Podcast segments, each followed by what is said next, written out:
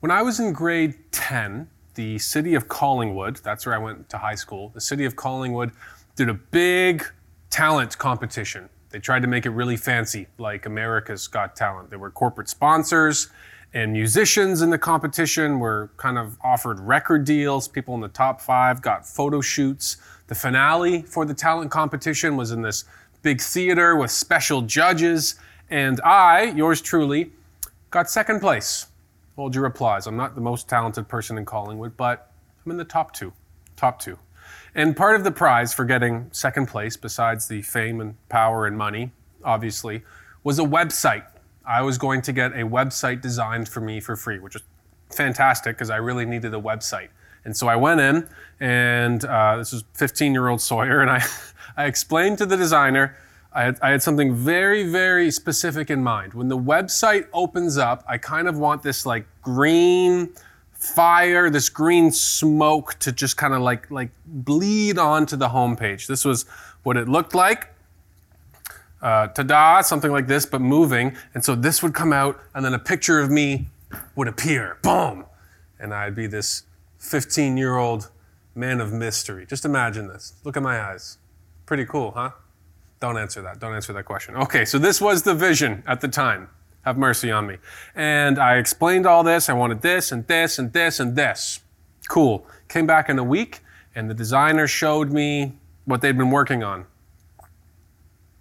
And it looked nothing like anything I'd been telling them. Where, where are the flames? Give me the green flames. And they said, Yeah, I know you said you wanted this, but I'm worried that when people see this website, and if they look at that, they're not going to think, oh, this is a high quality website designed by a professional. They're going to think this is just some cheap template that he bought for a website online. That's what they said to me. And I thought, I don't care if it's designed by a professional or if I get it from a cereal box for free.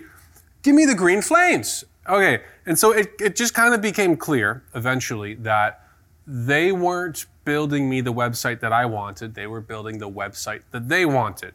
15 year old Sawyer, I didn't really have the social skills to tell them that I wasn't pleased with the final product. I just stopped contacting them. I ghosted them. I walked away, decided I would start over and try and find some new website designer who would help actually build the thing that I want. This is kind of like the situation that God was working in when it came to the obedience of Israel. He's wanting to do this great work through them. He wants to bless them so they'll be a blessing to the world. And he sends his son Jesus, who was part of this redemptive plan. But awkwardly, uh, not all of Israel accepts the Messiah. So it raises this weird question of did God's plan somehow fail? He sent the Messiah, but God's people didn't accept him. What do we do? And that was what Paul addressed at the very start of Romans 9. The plans of God failed. Not at all. And then he says, for the rest of chapter 9, this is actually what God has predicted all along. And he gave examples here and here and here and here and here. Israel has kind of behaved like the website designer trying to design God's people and God's plans the way they wanted instead of how God wanted to. And so the only thing that you do at this point is to start over, start afresh, go back to the original plans and God's stated intentions. So in the last two chapters, chapters 9 and chapters 10 of Romans, Paul has told the story of Israel from Abraham all the way up to the present day, right to his own day. And now it raises this question. This question we're at now is how is this story going to be taken forward? Where do we go from here? We've got all the way up until the present moment. What now? And this is where Paul and his fellow apostles come in, and they're going to talk about their own mission and explain that them, in going to the Gentiles, in going to the people outside of Israel, historically, those who were not God's people, Paul and the other apostles, in doing so with the good news of Jesus, they're not actually being disloyal or traitorous. That's not a word. They're not being disloyal to God's plans and the purposes of Israel by going to the Gentiles, but they're actually fulfilling them. And this kind of raises a question for us today, you and I watching in 2022. Where do we fit into God's plan? How do we fit into all this? We can see Israel up until Paul, and we can see what Paul and his people were doing. But what do we do today? Do you ever wonder what we're supposed to do as Christians in our day to day? Do we kind of just get saved and then hang around and wait until we die so we can go be with Jesus? Is earth just a huge waiting room for eternity? Today we're going to be looking at one part of the Christian life that Paul is going to be presenting with these final verses in Romans chapter 10, verses 14 to 21. So if you have a Bible, I would encourage you to turn to the book of Romans, chapter 10. We're going to be starting in verse 14. Last week, we saw in chapter 10, verses 5 to 13, this beautiful equation that Paul was building. The first part of this equation was summarizing the law. He quoted Leviticus 18:5 and he said the law was supposed to give life to those who adhered to it. The challenge is we, us, humanity, can't adhere to it. And so instead of giving life, it's actually bringing death. It's, it's condemning us. So he presents the law, Leviticus 18:5, and then he presents a promise from God to his people in Deuteronomy 30. This promise to them is that even when you're cast out and in exile from your sin, in the midst of all this, if you come and turn and return to me, I will receive you, I will accept you, I will redeem you. And more so, I'll even transform your heart so you're able to keep the law as you were always supposed to. So Paul laid out the law, he laid out the promise, and then he showed how Jesus, the Messiah, he plugged him into the equation and showed how he is the fulfillment of the Deuteronomy 30 prophecy. He is the fulfillment of the law. And he plugged all this in and he showed this to all of us. And he ends in verse 13 by saying, Everyone who calls on the name of the Lord will be saved. So, right standing with God, now because of Jesus, it isn't dependent upon our perfection, but His. It's not dependent upon our life, but His. It's not dependent upon my obedience and my behavior, but His. And now, everyone who calls on the name of the Lord will be saved. This is open to all people. Jew and Gentile and tax collector and prostitutes and fishermen and the lame and the deaf and the mute and the blind. Okay? With all that in mind, everyone who calls on the name of the Lord will be saved. Let's keep reading. Turn to verse 14. Beautiful flames, beautiful. Everyone who calls on the name of the Lord will be saved. How then will they call on him in whom they have not believed? And how are they to believe in him of whom they have never heard? And how are they to hear without someone preaching?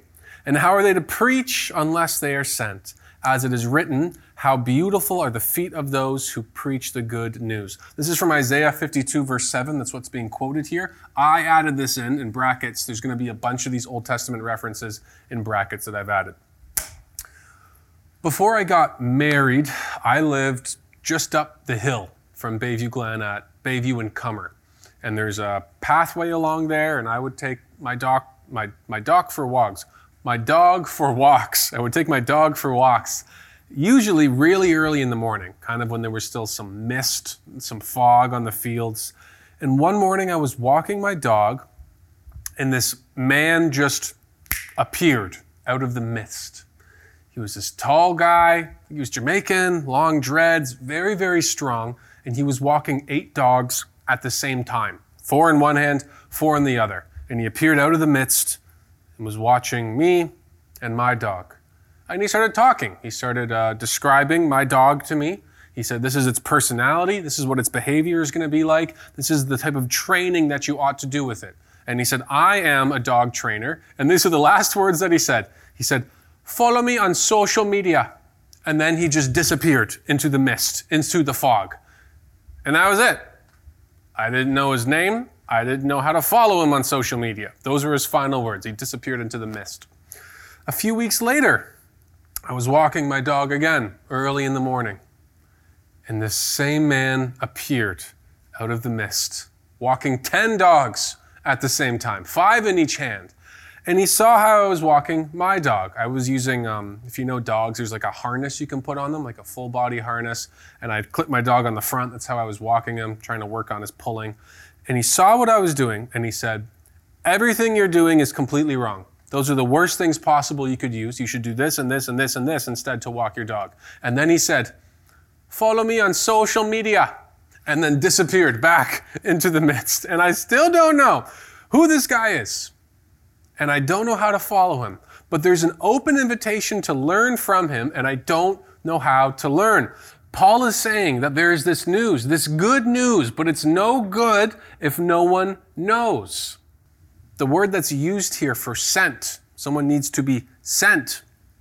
It's the same word we use for apostle. So the term apostle it's kind of a noun. We refer to a person as an apostle, but apostle is also like a sending. So an apostle is a person who has been apostled. It's the person who has been sent. Back at the time of this, uh, the book of Romans being written, the world, at least the area that Paul was in, was chopped up into kingdoms with kings. And when a king had good news, he would send an apostle, a messenger of the good news. That's what gospel means. The word gospel means good news. And when news is really good, when news is really, really good, even the, the messenger themselves are esteemed. When the Amazon guy shows up with a package that I really, really want, I say, Thank you so much, even though I, I paid for it. Okay? So, how, how beautiful are the feet of those who preach the good news, those who bring this everywhere. The person who's been walking in the desert in these dusty, dirty sandals. How beautiful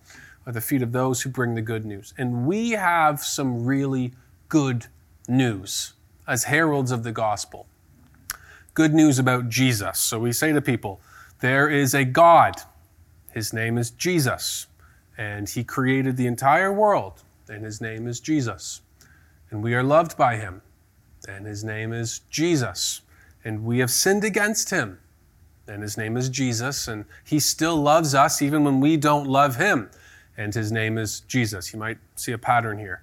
And he came to redeem the world. His name is Jesus. And he lived a perfect, sinless life, the only person to ever do so. And his name is Jesus. And we did not accept him, but he was actually crucified by the people that he came to save. And his name is Jesus.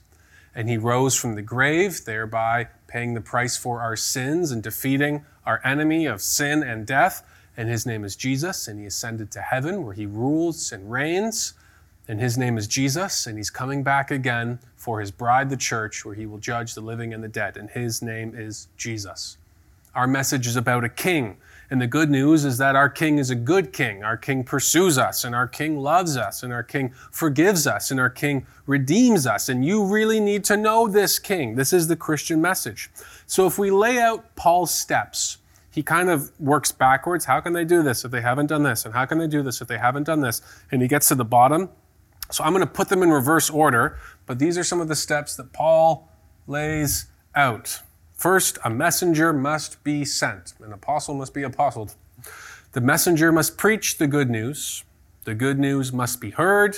The good news must be believed. And the belief must be the kind that calls on God for salvation. So there's a sending, a sharing, a hearing, a believing, and a calling on God. And he's not just splitting hairs here. There are actual significant differences between these types of steps.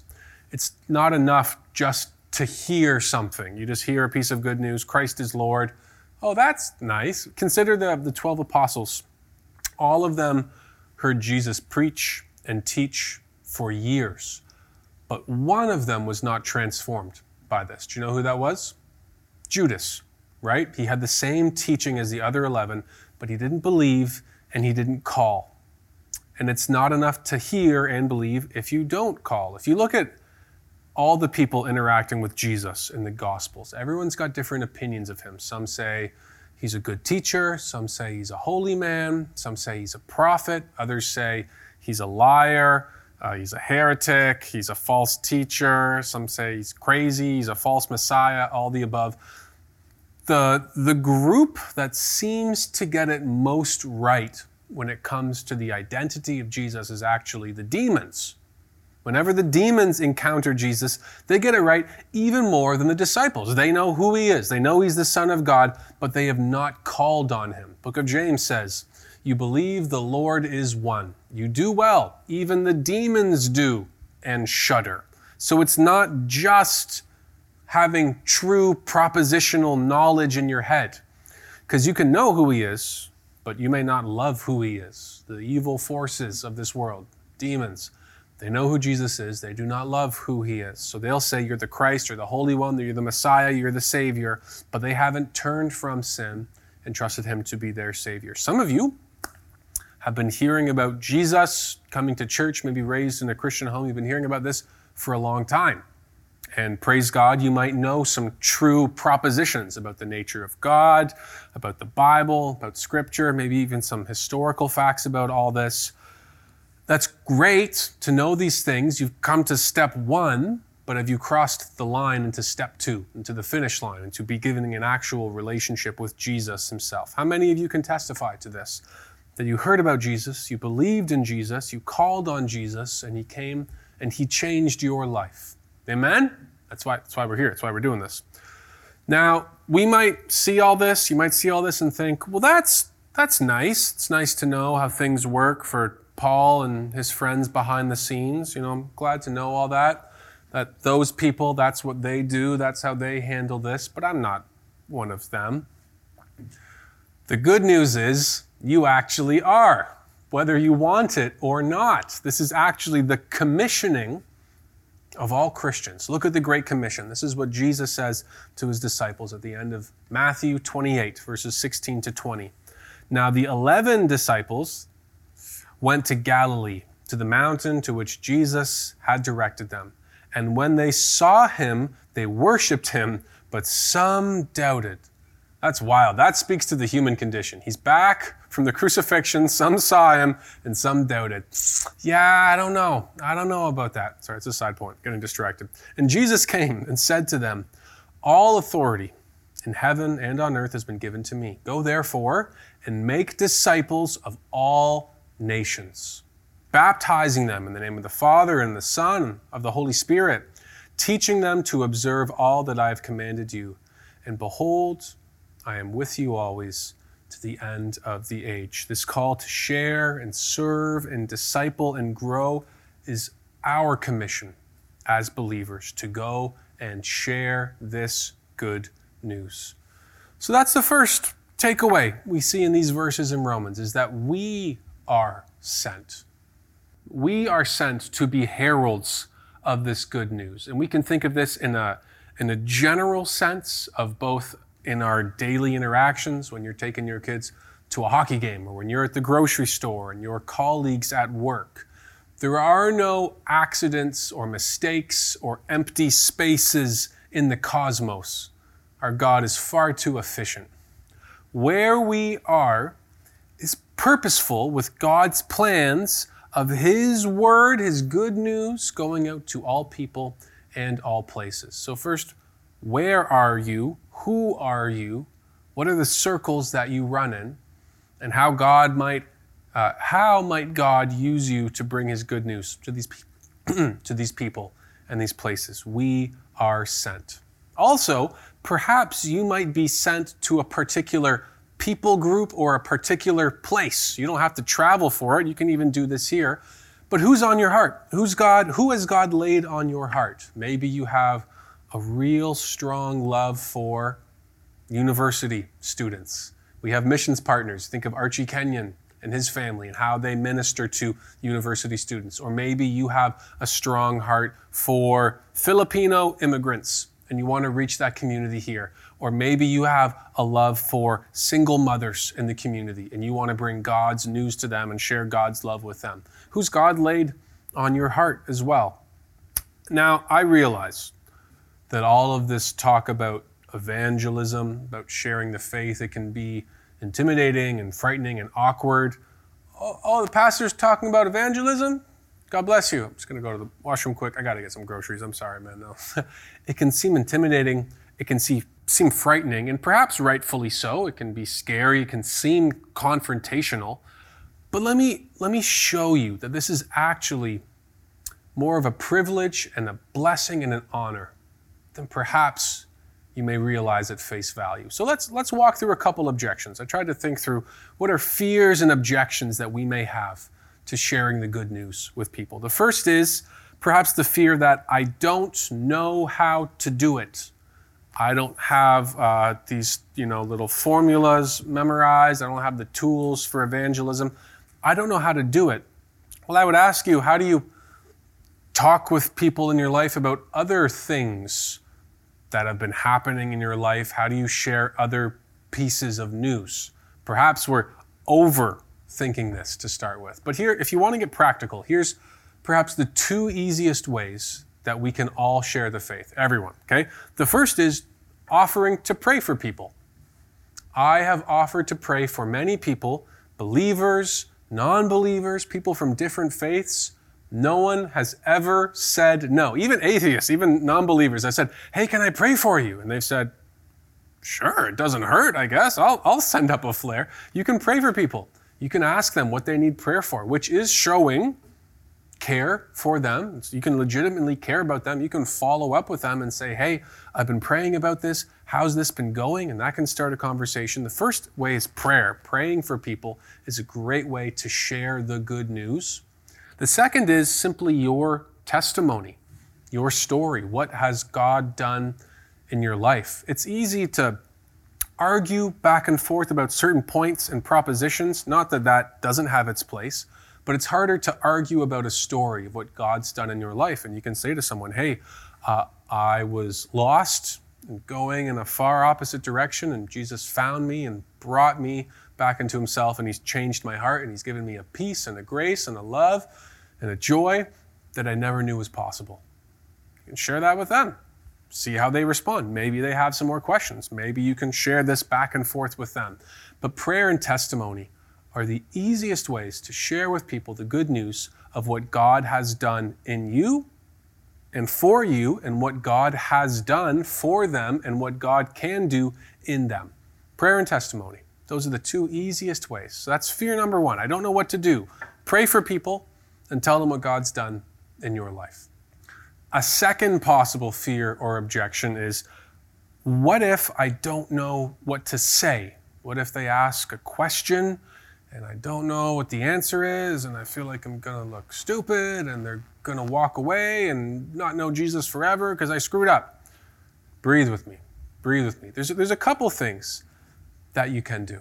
The first is if someone raises a question that you don't know, humility is the best course of action. You can say, hey, that's a great question. I don't know. Can I look into that and, and get back to you? Would you be interested in hearing about that? That's the first thing. That's the first thing you can do. You can look into that, say, hey, I don't know, and I would love to let you know. Because perhaps you think that you need to have multiple degrees in biblical studies, you need to know some Greek and some Hebrew, you need to have some philosophy and apologetics training, and then you're ready to go out and talk to all those people. Can I let you know, as someone who um, I've been interested in apologetics and giving reasons for the Christian faith? For years and years and years and years. And I've been blessed and privileged to study many resources, books, I've watched lectures and debates, I've gone to many conferences and seminars. And for all of the intellectual preparation that I've done, I think I've only ever had two intellectual objections ever in sharing the faith, doing lots and lots of evangelism. The one time we were at Wasaga Beach on Canada Day, just going around to people. We spoke to dozens and dozens, maybe a hundred people that night. And there was this one guy. He'd been enjoying some Canadian beverages, and he said, "You you can't trust the Bible. It's been changed so many times." And my friend was talking to this person, tapped me on the shoulder. I turned and I said, Well, no, we've got original documents, thousands of copies of original documents and manuscripts, and we can compare them against one another. And the biggest difference that we find is punctuation marks. So there's good reasons to assume that the Bible is the same message um, that the early disciples believed. That was it. And there was one more. I forget what it was, but I'll get back to you. So it may not be as big of a stumbling point as you think. And even if you do find a question you can't believe, you, uh, that you can't believe, that you can't answer, you can also get back to them. Hopefully that gives you some comfort. For most of the time that I've spent sharing the gospel, formally and informally, usually the objections are more, what would I say? Most of my time has been spent sharing the gospel with people around my age. So most of their points usually revolve around the fact of, you know, how can God say that how I'm living is wrong? Or how can you say that Jesus is the only way? They're more moral points or points around cultural relativism. Um, and there are good resources for that, but the reasons that we think might be stumbling points actually aren't the reasons that at least young people are bringing up when I'm talking to them. So, this pe- second point what if I don't know what to say? You can just say, hey, that's a great question. I'm not too sure. We can also trust that God will give us wisdom in the moment. When God told Moses to go talk to Pharaoh and tell him to let God's people go, Pharaoh said, no, Pharaoh said, Moses said, I can't go do that. I'm, I'm slow of speech. And what did God say to him? He said, Who made your mouth? So we can also trust that God will empower us in the midst of this. So that's our second fear. Perhaps a third objection to evangelism might be we don't need to tell people about Jesus, we just need to love and serve people.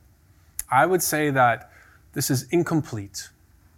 Good works may help people, but only good news will save people. Soccer balls and sandwiches have their place, but they won't save souls. As Christians, we're part of God's redemptive effort to all of creation. And if we think of humans, we experience brokenness, we experience poverty in many different dimensions. We have impoverished relationships with ourselves. We have impoverished relationships spiritually. We can experience material poverty, spiritual poverty as well. And so if we come in and only address someone's material poverty without also giving them the good news that can help fix and ultimately redeem their spiritual poverty, then we're only giving them a half truth.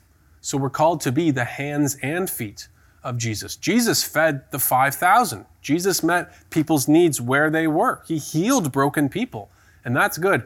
But that wasn't the reason Jesus was crucified. Feeding 5,000 people? Go for it, man. But as soon as Jesus started talking about him being the Messiah, that he was the way and the truth and the life, and that no one comes to the Father except through him, and that we are in need of redemption and mercy because we are sinful and justly recipients of God's wrath. That was what got him in trouble. So it's incomplete to only do good deeds with our hands, but hold back the truth of the beauty of the fact that Jesus has come, that the second member of the Trinity has become incarnate, lived a perfect life died and rose and ascended for us again. You can't tell someone that by building a well. So we do both.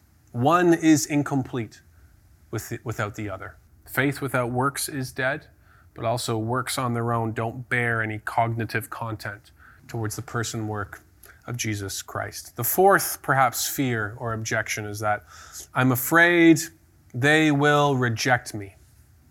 Perhaps you feel this burden on yourself that if I don't say it right, maybe they'll reject me and they'll walk away forever and they'll miss this good news. Can I try and lift that burden off you? I don't want you to have this burden on you.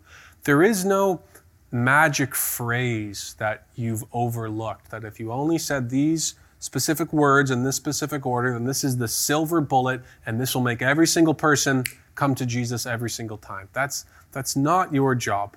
That's not your responsibility. We're called to love everybody and serve everybody. And you tell them about the good news, and then that's between them and God. That's something they need to sort out themselves. So we don't have to fear people not accepting it right away, because that's not our job. We get to be messengers of the good news, but what they do with it, that's on them. And sometimes people need time. It's a very, very big decision to become a Christian. It's actually the biggest decision you could ever make in your life. I would contend. It's got the most eternal, eternal consequences. So people also aren't ready in the moment. Don't consider yourself a failure just because some people aren't jumping on right away. I want to free you of that burden. So that's the first point that we are sent. So the question, where do you feel sent to?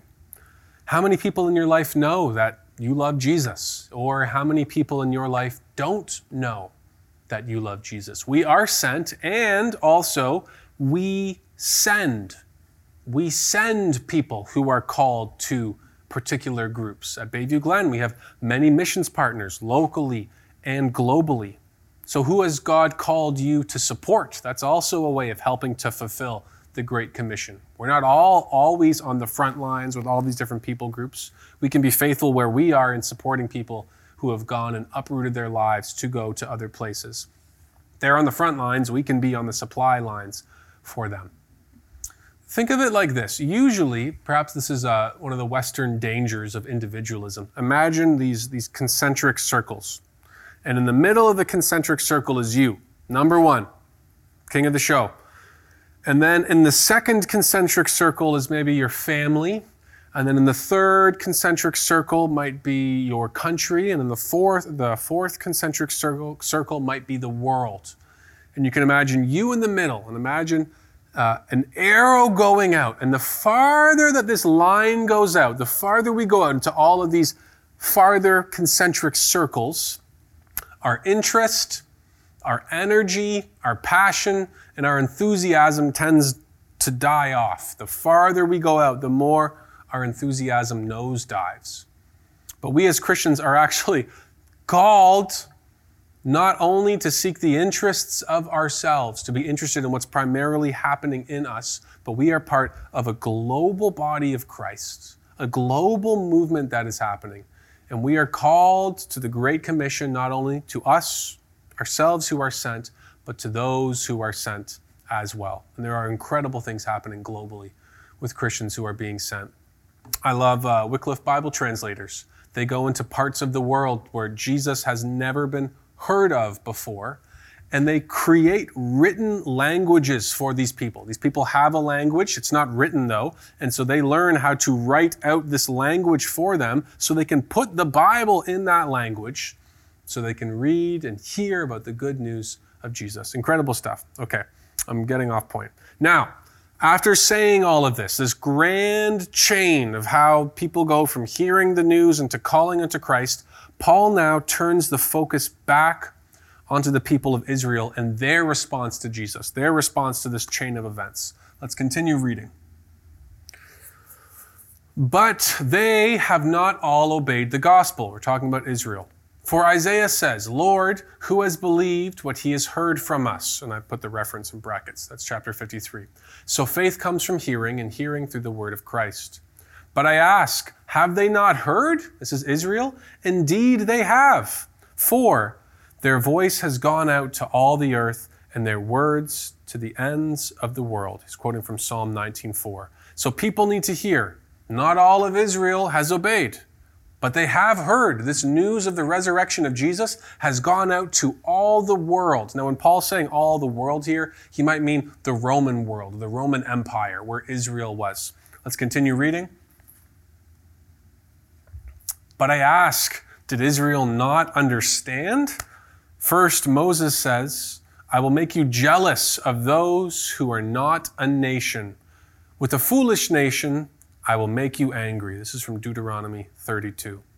So now we're getting this claim from Deuteronomy 32. It's this proclamation that Israel will hear and they will understand, but they will not respond in obedience. And God says, okay, you want to go to other gods? I will go and bring my blessing to other people those who are not a nation. That should sound similar to the Hosea prophecy where God says, Those who are not my people, I will call my people. So he's saying, No, they have heard. No, they have understood. And let's continue on now in Isaiah, the final verses. I have been found by those who did not seek me. I have shown myself to those who did not ask for me. But of Israel, he says, All day long I have held out my hands to a disobedient and contrary people. So Paul is now laying out in this chain of reasoning. He's giving examples. Look in the writings and Psalms, look in the law and Deuteronomy, look in the prophets in Isaiah. It has been predicted that the people of Israel would turn away from God's plan and that God would extend his family and his blessing and his covenant membership to all people. In chapter 11, we're going to talk about the future of Israel, of ethnic Israel and God's plan for them. Chapter 9 was Israel's past, chapter 10 is Israel's present, and chapter 11 is Israel's future. But we're not going to get fully into that until what God is going to do for Israel until after Easter, until after that series. But here, for his grand indictment, Paul is drawing from Deuteronomy chapter 32. Unfortunately, and I'm sorry this even needs to be said, unfortunately, Christian writers and thinkers throughout history have used these passages to justify their anti Semitism and their hatred and mistreatment and prejudice towards the Jewish people. And that's a shame because uh, we should be looking at this, how God has interacted with his people then, and view ourselves in it and ask, okay, in what ways does this apply to me? How is this not only a message for God's people then, but can this be a message for us now? Can this be a reminder and a warning to ourselves as well? When we look at the Bible, it's not full of good guys and bad guys. It's full of bad guys who need Jesus. In the church today, we're not full of good guys and bad guys. We are bad guys who need Jesus. So when we see God speaking to Israel at this time, this isn't reason for us to mistreat them. This is an opportunity for us to evaluate ourselves. Okay. So, in doing that and looking at this, think on the fact that just as like as it was for them, so too for us, people who have been walking with God for a long time run the risk of taking it for granted.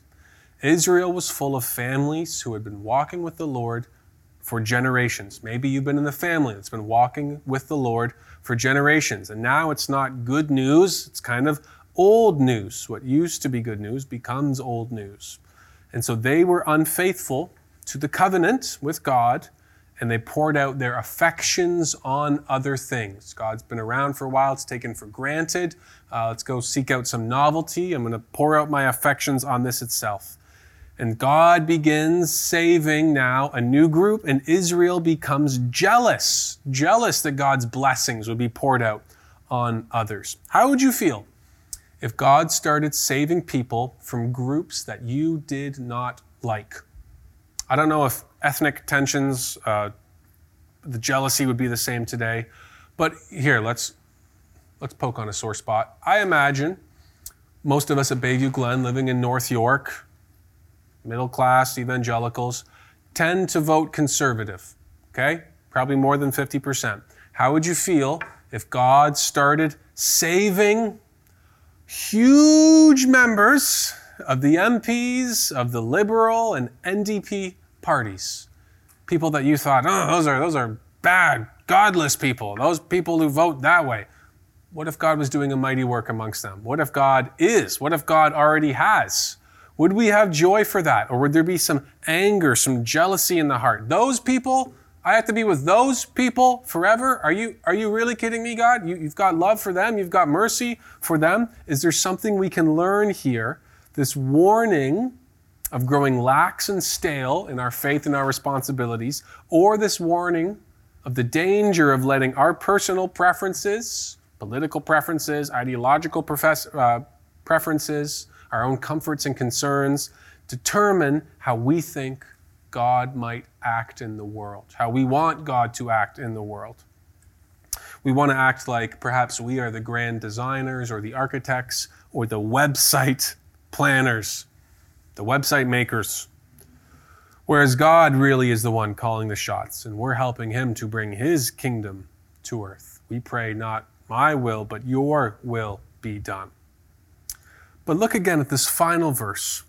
Of Israel, he says, this is Isaiah 62, 65 2. All day long I've held out my hands to a disobedient and contrary people. There's something we can also learn here. When there's strain on a relationship, when there's tension, the way that it's fixed is by holding out your hand. It's a posture of openness and willingness for restoration. A closed hand is a sign of a closed heart. An open hand is a sign of an open heart. God's heart is still open to Israel, to those who have rejected him. Who do you need to keep your hand and your heart open to? God is long suffering and patient and gracious with those who have rejected him. So, for those in your life who you think are too far gone, you've said the good news and they have rejected you. You can't save them, but you can serve them and speak to them, and you can keep praying for them. You can keep loving them. You can maintain this open posture that we that God has with them. Not everyone will respond in faith. That was predicted there. Not all of Israel did, and God said this is what would happen all along. But God's offer is to all people. And God is patient with those who reject his son. So let's, let's return full circle now to how do we fit into God's plan?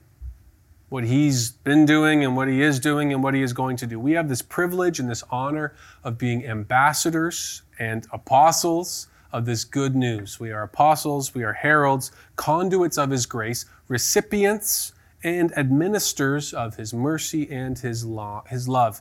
And as we do this, we can learn from the examples of God's people, the dangers and pitfalls of mistaking our plans and our preferences for God's designs and his great purposes in the world.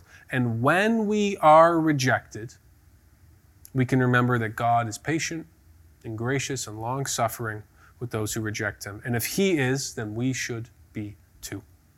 Our love isn't conditional on people responding how we want them to. So, who has God placed on your heart? How can you show God's love to them and share with them the good news of what He has done for you, what He has done for them, and what He can do for them? Now, church, let's respond to these great truths by confessing what we believe.